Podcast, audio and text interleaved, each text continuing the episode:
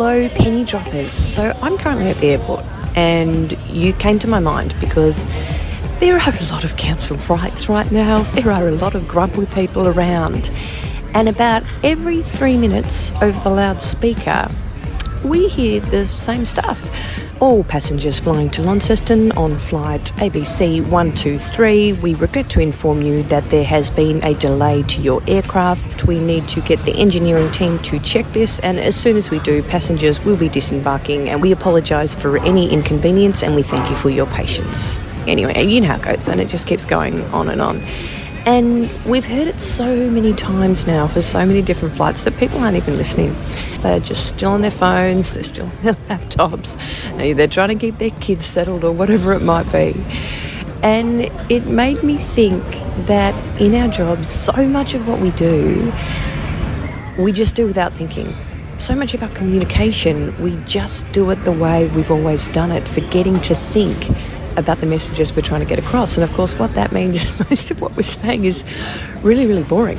We're not getting people's attention. We're, we're not being genuine when we say we apologise for any inconvenience. This is just run-of-the-mill messages that we send out. And as I was sitting here, I thought about you because I want you to think about how many of the messages that you send out daily are run-of-the-mill. How often are you just going through the motions of saying those same things over and over again? How could you do that differently? How could you make it more interesting and be less boring uh, for the people that you're actually trying to communicate with? We know that our brains don't remember things that are routine, that are familiar. We need to be surprising, we need to be emotional, we need to be meaningful if we want our messages to be memorable. And the other thing, stop using words like disembark. Can't we just get off a plane? Why are we calling them aircrafts? Can't we just call them planes? Can't we talk in normal language?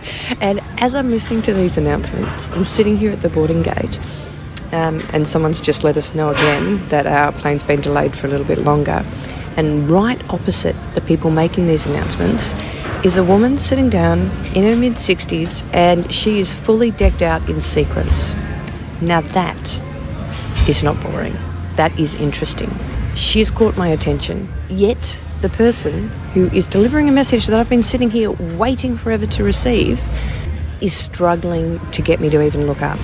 How can you put some sequence on your messages? So what I'm thinking here in the airport is a really simple thing that you could do today, next time you're in the office, next time you send off the email, is just to put a little bit of sequence in your subject line. How could you sequence up your subject line? How could you get people to click on it and open it without being too gimmicky, but just to be less boring? Okay, well, I think we are finally about to board. I'm going to go and jump on the plane, and I'm expecting I'll have some very similar feelings when the flight safety demonstration begins. I think we all pretty much know that off by heart, don't we? I'll talk to you next week.